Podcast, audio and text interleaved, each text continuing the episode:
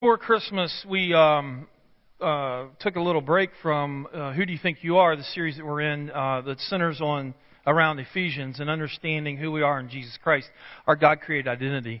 When we came out of Christmas, as I shared with you, we were in a four week series ish um, called Rhythm, and this is one of the videos from it. But um, what we were talking about, and again, you know, as I shared with you, we really saw that as we sat down and looked at this, we saw that it, it, it's impossible to live out of your God created your God created identity in Jesus Christ if you're out of rhythm, if you're out of sync. And so we spent a few weeks talking about that, and hopefully you guys leaned into that. And so we're going to be jumping back into um, into um, um, who do you think you are, but it all ties together. It's not just some random things that we're doing. It all ties together because if we're out of sync with God, we can't, we don't really understand how to live in our, our God created identity. And if we don't understand our God created identity, everything's just out of harmony. And so, as we continue on today, we're going to talk about giftedness. We're going to talk about spiritual gifts. And, and, um, and we're going to spend a couple weeks doing this, which I know you guys love it when we put a wrench in your plan when you're using a book, right? But just bear with us, take a deep breath, because this is something that is really, I want us to truly understand. I think we have this really big misconception of what gifts are, the roles and ministries and things like that that God has given us that we're supposed to be using in, his, in acts of service to bring Him glory. And so we want to spend a couple of weeks really talking about this and breaking it open. Last week, I shared with you about the fivefold ministry. We threw up a survey. We're going to share that with you again. But I want to break that down a little bit more this week as we talk about giftedness, as we talk about spiritual gifts. Um, part of that goes to is when we look at when we look at giftedness, when we look at spiritual gifts in the Word of God. I think we don't really understand sometimes the context in which things were given. In Corinthians chapter 12, Paul's writing to a church where their worship service is really messed up. If you go back and read that whole passage, if you go back and read the Corinthian church, the whole Corinthian church was just really out of rhythm. It was out of sync, and they were doing things, they were talking about things, uh, the, the, these spiritual gifts and stuff that was really out of context in which God, the Holy Spirit, was giving them. And so Paul articulates and writes to them and says, "Look, this is why God is doing this through the through His Holy Spirit." And within that, he kind of opens up and talks about really the the it's the manifestation of the Spirit that God gives gives uh, to this to this church. And so he was telling the Corinthians, it's all done out of love, but it's the Holy Spirit manifesting Himself to you to bring Jesus glory. It's not about you, it's about bringing Jesus glory. They were all about, hey, look at me. I've got this gift. Yeah, I see that you have this gift, but it's really not as good as my gift. And that's okay that you got this gift, but I should be held and elevated a little bit higher because I possess this gift. They're out of sync. They didn't understand it. And so he writes to them and he's saying, Hey, these are the gifts, and this is how the Holy Spirit works. And he tried to share with them, it's all done out of love. It's all about love, and it's all, you know, that's what it all extends out to. He writes to the Romans. When we look at Romans chapter 12, he's writing to another church that is really off base because within that body of believers, they had Jews and they had Gentiles, and they didn't understand that they're one. And Paul's writing and saying, hey, hang on a second. this is who you are in Jesus Christ, and this is how God has gifted you. These are your ministries, and this is what this looks like. Now, when we look at the book of Ephesians or the letter of Ephesians, we read it's something completely different. It's like a letter given to it's given to the church in Ephesus, but it's a letter that's really kind of embraced as the Christian community has talked about this. Uh, they look at the letter to the Ephesians and they say this is kind of like the letter, the constitution of churches, of a church. God, Paul, through the power of the Holy Spirit, just lays out this is how a church functions. These are how the people in the church functions. By the way, a church is about the people. It's not about the physical structure. I can't say that enough. Church is an element church. It's not First UB Church. It's not Trenton Hills Church. It's not what uh, Emmanuel UB Church, whatever. It, they're not Crossroads, uh, Ogden. Those are local bodies that's expressing, that's coming together as local bodies of the church, but the church is the people. You and I are the church. When we lose sight of that and we say, well, we're, and, I know this sounds like it's semantics, I know that it sounds like I'm on a soapbox, but when we say stuff like, I'm going to church, that doesn't make sense. Well, what's the big deal? The big deal, it's not biblical. That's the big deal. And when you start communicating that stuff over and over and over and over again, what happens is we there is misconceptions of what the church is. The ecclesia is uh, we are the church. We are the bride of Christ. Those of us that have a faith in Jesus Christ that have been saved, we are part of his family. We are now living in our God-created identity. We are the church. Well, what does the church look like? Well, the church has been given gifts. The church has been given ministry. The church has been given roles so that we can grow together and give God His glory through Jesus Christ. That's what the church does. As we look at this, we find uh, this, this, this teaching a little bit more, it goes a little bit more in depth in Ephesians. And in Ephesians chapter 4, we read about how, we read about Paul's words to this, to this, uh, in this letter. And so as we look at Ephesians chapter 4, it says, As a prisoner, Paul talking, as a prisoner for the Lord, then, I urge you to live a life worthy of the calling you have received. Think about rhythm. Think about rhythm. I urge you to live of the calling that you have received. That means that we understand who we are. That means we understand how God has gifted us. That means that we understand that we are the church and that we become what we're going to talk about here in a few moments culture creators. And we receive that calling in humility. We receive that calling in a humbleness and gentleness, and where we have patience, where we bear with one another in love, where we make every effort to keep the unity of the Spirit through the bond of peace. That means we begin to understand that you're different, I'm different, you have a different gift, you have a different role than I do. That's okay. In fact, we welcome that because we're not all the same. We begin to realize that this church thing, this koinonia, this fellowship, we begin to see a bigger picture here where we're saying, you know what? God's up to something at Element here at this local body. God is bringing this person and this person and this person and that person and this person and this person has that gift. This person has that gift. And you start seeing this mosaic coming together for one purpose, and that is to bring Jesus His glory. And we come together in humbleness and gentleness, and we come together and we recognize that other people are different than us, and that's okay. And other people may like different things than we like, and that's okay. Because we are diverse, we are uniquely created, and we all bring something to the table because we've been created in the image of God. And we come together in unity and peace.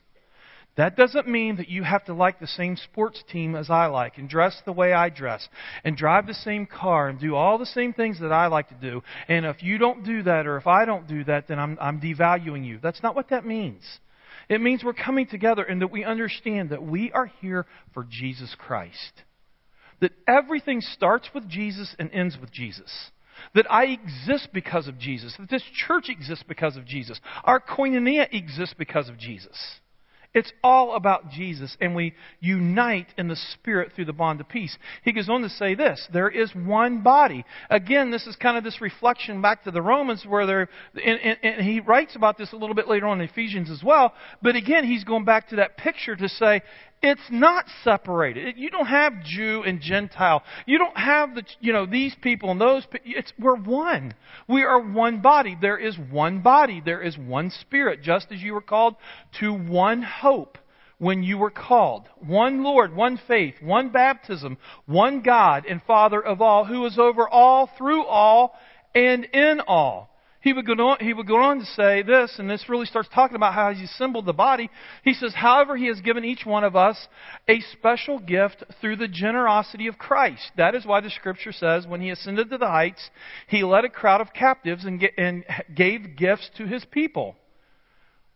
As we continue on, it says, notice he says the ascended. This clearly means that Christ also descended to, to our lowly world, and the same who and the same one who descended in the, is the one who ascended higher than all the heavens, so that he might fill the entire universe with himself.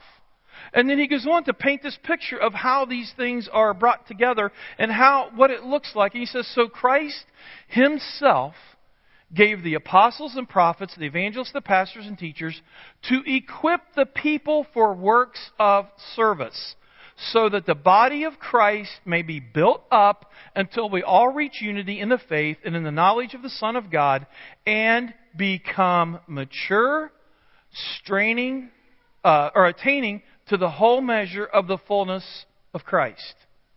So Paul paints this picture to this in this letter that says this. This is how it all works. We're all in this together. We are one. It's all about Jesus Christ. He is the head. He is the one that it's all about. It starts with Him. It ends with Him. And Christ has given us gifts. And He's given, He's, He's given us five different types of gifts here. The apostles, the prophets, the evangelists, the pastors and teachers. To do what? Our job description is laid out perfectly in the Bible. We don't have to sit around and redefine everything. We don't have to sit around and say, well, okay, what is it that He do? Here's the purpose. This is what they do. So that the body of Christ may be built up. So that the body of Christ may be built up. Now, there's uh, if you go back one slide, Mark. Um, there's a quote here that says, Art happens when anyone in the world takes any kind of material and fashions it into a deliberate statement. I love that statement. I love that quote because here's what it suggests. It suggests that as an artist, you can take any type of, any type of materials, and as you have this creative vision, you bring these materials together and you form something with intentionality and it becomes it becomes a, a deliberate statement. It's like us.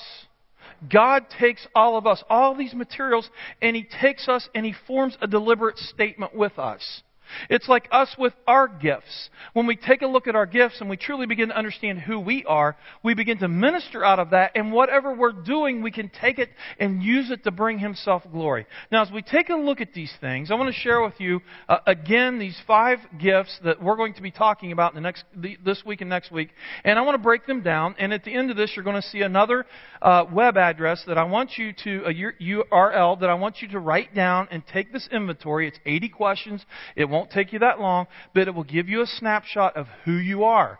And then as we take a look at who we are as, as a body, and we, you share that with us, we begin to understand, okay, these are the thriving environments, which we're all going to talk about, but these are the thriving environments which, will, uh, which you will thrive in ministering in.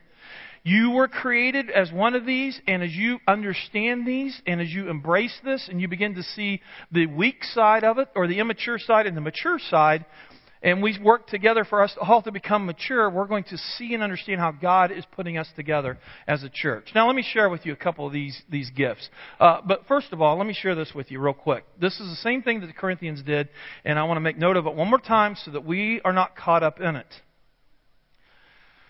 These gifts are not who you are. Does that make sense?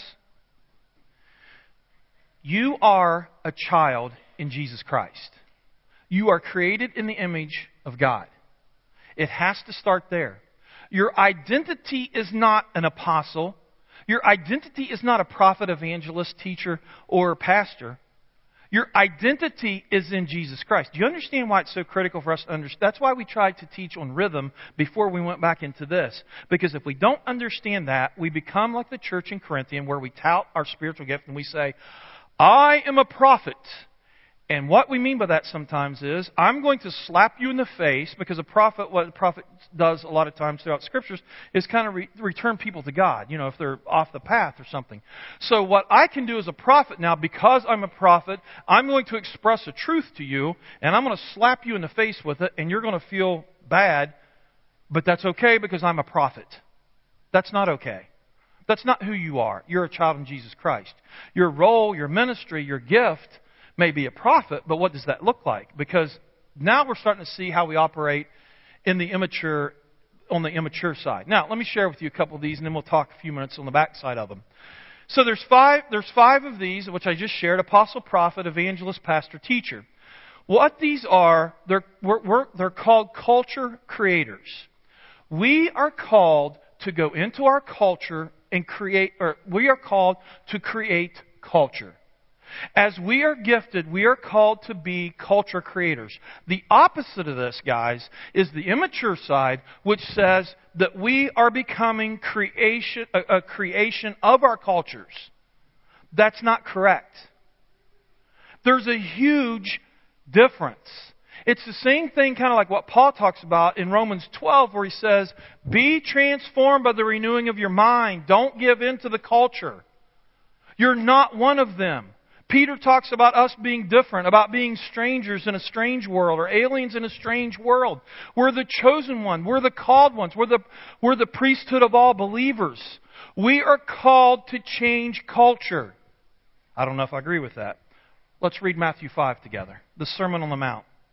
Would you agree with me that Jesus was outlining and laying out what the culture of the kingdom of God was going to look like? Did he vacillate throughout his ministry? Did he look at it and say, "Oh gee, I better like back off of this a little bit because these people aren't really accepting it too much." Jesus was a culture creator.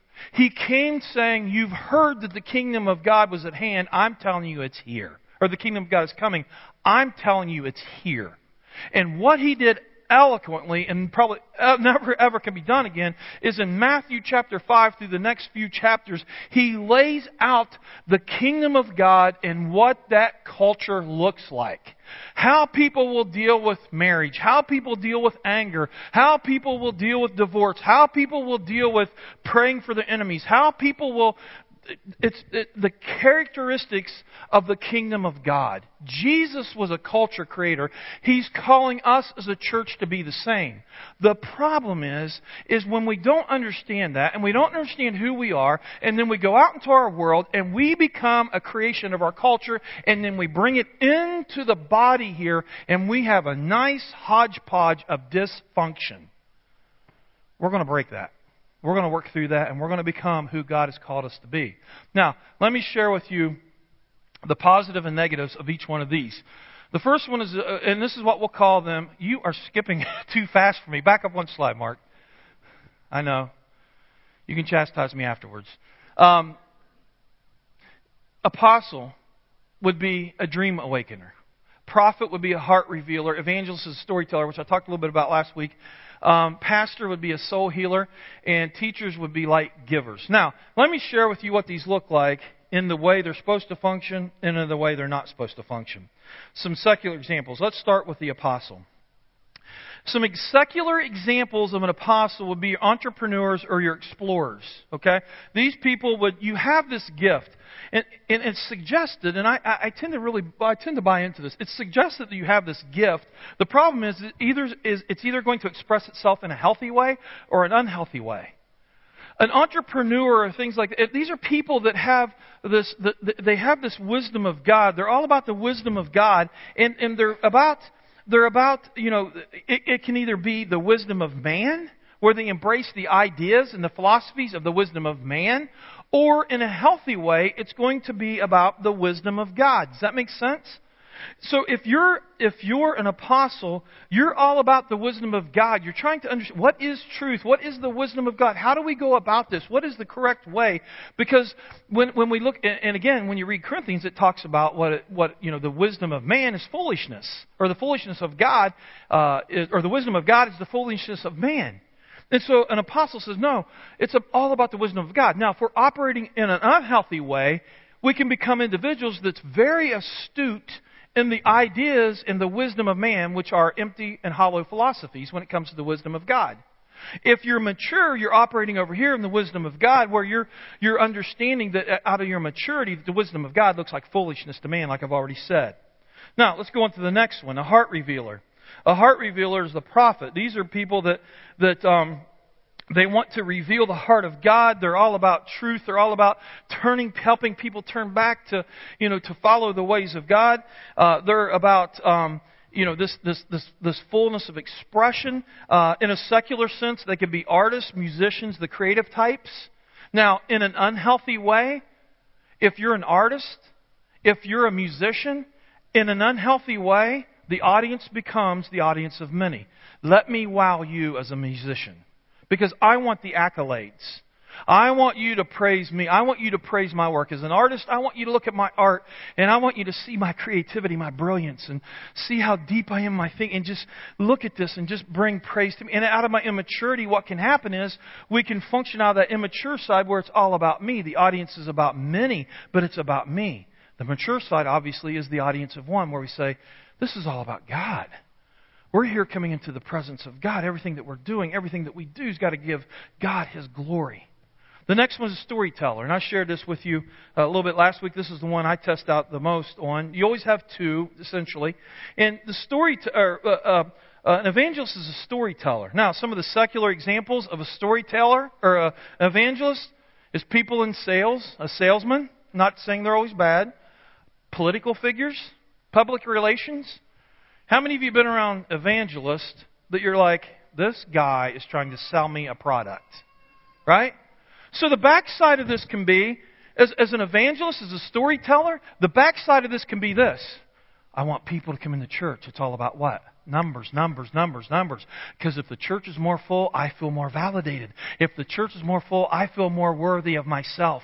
I get my identity from that. And so what happens is, an evangelist in the mature side, people can become objects. People can become the means to an end.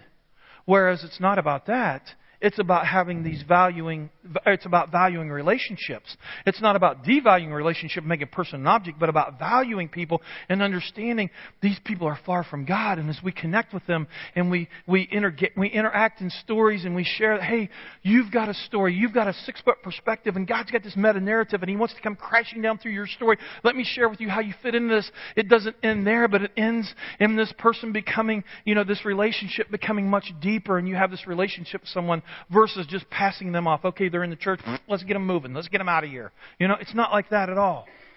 The second one, or the, the fourth one is this uh, soul healers. Soul healers are your pastors. These are the people that are, that are caregivers. Okay? In the secular world, these are people that are caregivers. They're the social workers. They're the nurses. They're the ones that just genuinely cares about people. And that's good. That's a great thing. What does it look like when it's immature? When it's immature, we begin to enable the relationship because I've been hurt. I need to be felt like it matters to me. And so what happens is, as a soul giver, I can ask people, you know, I will develop those relationships uh, with, with, as a pastor, and I'll bring bring you in, and then it becomes this enabling thing where I feel powerful. I feel like I'm truly needed.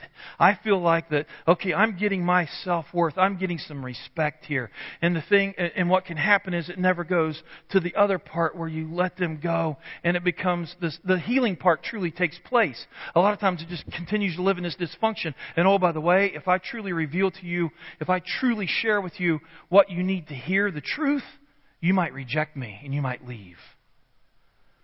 And so over here, when we operate out of the maturity side, it's about, it's about understanding Psalm 23, the Good Shepherd, where we take people and we build those relationships and we bring them into the presence of the Good Shepherd. And we say, oh, by the way, you may be going through some tough times right now, but it may be because God is leading you through a dark time so that He's leading you to another place that's going to be much greater than where you're at right now. I don't understand why. I don't understand why that looks like that. But, in, you know, as we look at the 23rd Psalm, you see God leading, and He's saying there's going to be times where we go through dark valleys, and He's going to lead us through uh, places that we would never, ever in a million years want to go. But as we go through that, we see the much greener pasture on the other side where He understands this is where we need to be, and it may hurt to get there, but we're going to become healthy as we go through that. And so that's the mature side of the pastor. The last one are teachers. The teachers are light givers. And some secular example obviously would be teachers, lecturers, and trainers. Now, the immature side of that, of a teacher, is I want you to bow at my feet because I'm going to impart some wisdom to you that's going to blow you out of the water. I want you to come. We're going to have a Sunday school class, and I'm going to talk to you about eschatology. I'm going to talk to you about the eschaton when Jesus is going to return. I'm going to talk to you about the, you know, the study of the Holy Spirit, the study of sin. I'm going to lay out some stuff to you, and you're just going to sit in awe of what I know. And so what happens is that becomes kind of like this, again, the immature side of this. It can be that way if we don't move over and allow it to become the healthy side. The healthy side is what? Life transformation where it's like it's not about just the dissemination of knowledge. It's not about just the dissemination where we stu- where we sit around we study the scriptures until Jesus returns. It's about studying the scriptures so that we can have life change, that we can be transformed more into the image of Jesus Christ. Jesus said it even to the Pharisees, if you remember that story. Remember Jesus going to the Pharisees and he said, Part of the problem is you worship the Bible, you worship the Scriptures, but you're missing out on what the Scriptures actually say. That's what can happen to us if we're fun- functioning in that immature side as a teacher versus the healthy side over here that's, that's about life transformation. So here's the, here's the thing. We're all gifted with one of these. And so here in a few minutes, I'm going to throw this address up there to you. And I want you to take, I want you to, this week, I want you to please go take this quick inventory. It's about 80 questions. It won't take you that long at all. And then I want you to get that information back to us so that we can understand how God is assembling Element Church. Because this is how we have to create, and we're going to talk about this later, but this is how, as we look at, as we look at these things, we see that there are rich environments for each one of these. in which you will operate in in a healthy sense. Does that make sense? Where we've got to create these healthy environments in which you operate in. And so look what happens when we begin to discover these things and we discover who we are and then we begin to take a critical look and we have some introspection, a little bit of self-awareness and we say, am I operating out of my healthiness? That'd be over here, right? Am I operating, operating on my healthiness or am I operating out of a little bit of immaturity? And so what we want to, you know, we want to help everyone come over here to say, okay, this is where we're at. And as God is, as God is assembling element, this local body of believers, He's going to do something incredible at, through us as culture creators, and we're going to make a, we're going to make an incredible impact for the kingdom of God. So listen to what, listen to what Paul says in the last part of these, um, uh, uh, chapter 4, verses 14 through 16. It says this When you understand all this, then we will no longer be infants tossed back and forth by the waves and blown here and there by every wind of teaching and by the cunning and craftiness of people in their deceitful scheming. Does that sound familiar in another writing in the New Testament? guy by the name of James? James says if you pray for wisdom, if you ask for wisdom, you have to have the faith to believe because God will give it to you. And if you don't have the faith to believe, you're going to be like someone that's blown back and forth in the water by the wind. Just move, you know, there's no depth to you whatsoever. And so Paul says, once we understand these things, we become mature and we operate in them. We're not going to be like infants any longer, being tossed back and forth, not really understanding things, and being captivated by every wind of teaching and by the cunning craftiness of people and their deceitful scheming. Instead, we are going to be, we're going to be speaking the truth in love. We're going to help one another grow. We're going to be speaking the truth in love. We will grow to become, in every respect, the mature body of Him who is the head, Jesus Christ, who is the head, that is Christ. From Him, the whole body, joined and held together by every supporting ligament, grows and builds itself up in love as each part does its work. This is an expression of our love back to Jesus. Jesus says, if you love me, you're going to obey me. If you love me, you're going to stay connected to the vine. If you love me, and, and, consequently, what happens when we stay connected to the vine? Consequently, what happens when we focus on really trying to stay in rhythm? We become mature. We become more in de- we become more deep in Him. We become more like the image of Him. And it's all done in love. It's all done in this expression of love back to Him. Again, do you love me? Do you love me? So,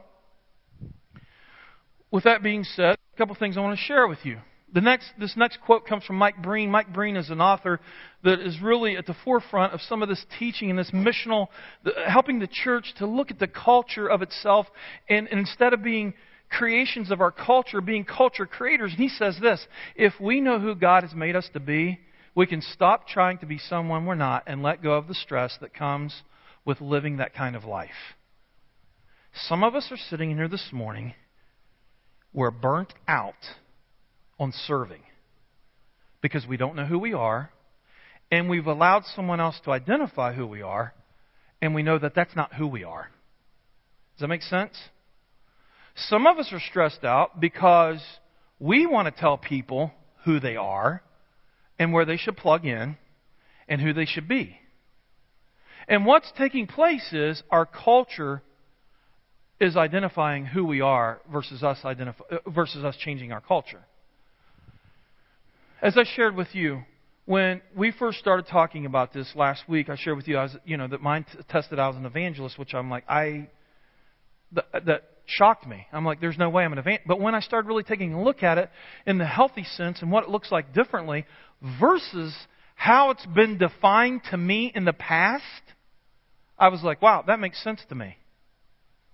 You see, the problem is what we do a lot of times, like I said, we try to, we, we, we have the, our own definition, our own terminology, our own glossary of these gifts, and we try to pigeon and pigeonhole people and do things to others, and it just really messes everything up and convolutes everything. So, a couple things I want to leave you with. Number one, can we please become individuals that begin to understand how God has created us? Take this fivefold. If you throw, this, throw that address up, go this week, take this. Please write this down. Write it down. Let us know. Contact us back. Let us know where you test out because this is how we look at it and we say, this is how God, this is how God is shaping our ministry here at Element. So a couple things. Would you please take this? Would you please open your mind to the Spirit of God? And maybe let go of some of the preconceived assumptions that you've had. Maybe you're sitting in here this morning, and I, I want to say this it's okay to be the person that God has created you to be. That's what we want. For you to understand who you are and to be and minister out of that. Some of us are stressed out in here because we're trying to be someone that we're not. Some of us are saying, man, I want to be a teacher so bad. You're horrible at it. You know why? Because you're not happy and you're coming across not happy and it's not your gift. And that's okay. And guys, those of you that have told them that they're teachers, would you please stop? Let's be the people that God has created and called us to be. Let's not try to pigeonhole people in this. I want to share one other thing with you, too. And this has been one of, as the worship team comes back, we're going to close with one last song. And um, this is the one. This is the one I really struggle with, and, and we've done this in church. We do this in church a lot, and probably even in secular society. But we're here, and I want to talk about the, the environment, and the context of the church. There's a lot of times we try to focus on our weaknesses. Okay. I've been in the ministry for X amount of years. In X amount of years I've been in ministry, I've always been involved with people looking at me and saying, We want to focus on your weaknesses. And I'm saying, That's awesome. Because that feels great. You want to focus on something that I'm not gifted to do. You want to focus on an area of my life that God hasn't given, you know, hasn't gifted me to do because of your definition of what a leader is supposed to be in a church. Because of the way the culture has defined it. I have a football team. I have a linebacker. I've got a guy that is absolutely stellar at playing as a linebacker. And he does that position flawlessly. He is awesome. He is a horrible punter. I'm going to take him, hey, you're a horrible punter. Let's focus on that weakness, and I'm going to move you over to our punter position. Is any, would anybody do that? Does that make sense? And so we take this guy and we put him over in our hunter in our punter position, and we pray to Jesus every game that we don't have to punt. Why? Because he's not a punter. It's ridiculous, isn't it? It's the most ridiculous thing you've ever heard. You're sitting there, that's a stupid analogy. Exactly. It's exactly what we do in the church. Gail, you're not an administrator. We need to work on that. Here's a thought Who's an administrator that God has placed in our body to be an administrator? Why don't we put them in that position? Why don't we let Gail be Gail? Why don't we let Jeff be Jeff? Why don't we let Chad be Chad? Why don't we let Mindy be Mindy? That makes perfect sense, doesn't it? We're making things really. when I say we, I'm talking about in church. It, it's just something. It seems like the. It, it's what we do, man. It's like we take take this and it's like, okay, this is hard. So let's have a think tank and how we can make it harder. And it's like, wait a second. What if we let go? What? What if we let go? And what if we said, okay, maybe Paul is writing and he's laying out this fivefold ministry. What if we took a look at this and what if we said, okay, let's see where God is equipping us. Let's see how God is equipping our church. Let's see how God is putting our church, our local body together. And what if we start creating environments for those individuals to work out of? Some of you may come and you may say, Hey, I'm an evangelist, but I don't know what to do. We don't have an area to plug in yet. And that's where I'm going to say to you, We're going to do this together. I need you to help starting to develop this area. What does it look like? Let's sit down. Let's talk. What does this look like? We need to create thriving environments so that everybody can minister out of who we are.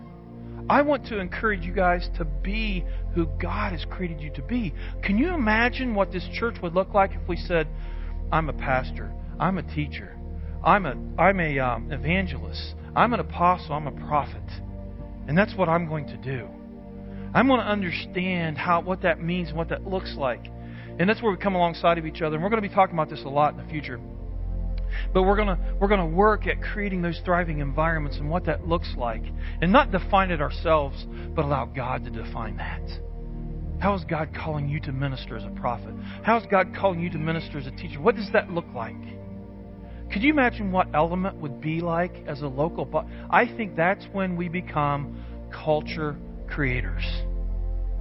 I think that's when we the stress level comes down because you know what? The only thing I'm asking you to do is be you. And the only thing I want you to do for me is for is to hold me accountable to be me. And when I start putting my fingers on something that's not me, it's like, whoa, whoa, whoa. You're going to mess that up because that's not you. I can't imagine what Element Church would look like, a local body would look like, if we started really embracing this. And that's what I'm praying for that we will embrace this and we will be the people that God has created us to be and called us to be. And we receive that calling with humility. We receive that with contriteness and we surrender to that and we become who we are, our living out of our God created identity. Father, I thank you for your word. I thank you for that you're not a God who has this warped sense of humor and, and, and just throws us out to the wolves. But you're a God that loves us desperately pursues us, chases us down relentlessly. And you're a God that gives us wisdom and revelation to, to understand who you are, to understand how you've put this together, and understand how we are to be culture creators and not creations of our culture. Father, I pray in the days to come that we would just embrace this through the power of your Holy Spirit. I pray that we would be eager to, to understand who we are and to live out of that identity. And to demonstrate our gifts here at this body and to, to see what you're going to just trust you and to see how you're putting us together and what you're going to do in and through us. Thank you for your word. Thank you for your wisdom. Thank you for your revelation. Thank you for your love your grace and mercy. And we just pray all this through the powerful name of your Son, Jesus Christ. Amen.